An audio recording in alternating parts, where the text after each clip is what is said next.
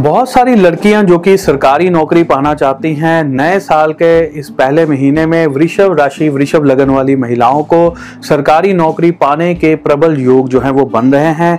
इसलिए इस क्षेत्र में प्रगतिशील रहें आपका कार्य जो है बन सकता है। बहुत सारी लड़कियाँ हैं, महिलाएँ हैं, जिनको सरकारी नौकरी की मंजूरी मिल गई है ऑलरेडी उनको जो है नौकरी मिल गई है, लेकिन अभी तक अपॉइंटमेंट लेटर हाथ में नहीं आया है। इस बात की चिंता जो है उनको अंदर से खाई जा रही है। इस बात को लेकर वो बहुत ज़्यादा परेशान रह रही हैं। तो इस महीने के आखिर में आपको अपॉइंटमेंट लेटर मिल सकता है और आप बहुत जल्दी अपनी ड्यूटी भी ज्वाइन कर सकती हैं, ऐसे योग आपके बन रहे हैं।